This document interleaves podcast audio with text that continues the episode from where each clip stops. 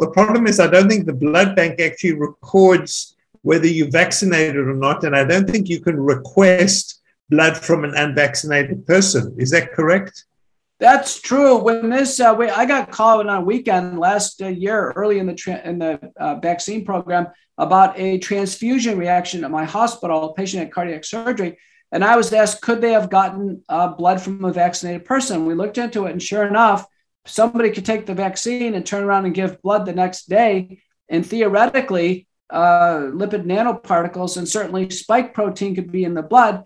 And then the paper by Alana Ogata from Harvard showed that on average, there's measurable circulatory spike protein, which in, invariably with an early assay, it means a lot of it uh, for, for 14 days, but one person was circulatory for 29 days.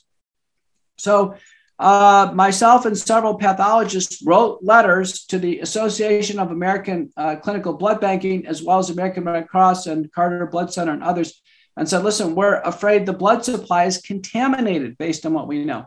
And so we got months later, we got these very nice letters back saying, uh, we recognize your concerns. And that was it. No, no action was taken. And then we got some experts involved, particularly on cryoprecipitate and some of these concentrated uh, products. And we understood that the seroprevalence of what of antibodies to the spike protein and the nucleocapsid of what they're seeing is about 90%.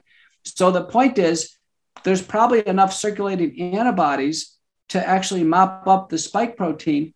And then, you know, even with a set, even with packed whole blood, you don't get that much antibody exposure. It would really be with fresh frozen plasma, cryoprecipitate, and some of these other products. So for, at that point in time, we, we literally just dropped it because no one else was going to pursue it. Um, the the the uh, blood banks actually check for nine different diseases, and I think one of the things they should they should have always been checking for is for spike protein, but they they don't do it. They they still are going to check for babesiosis, but they're not going to check for significant spike contamination.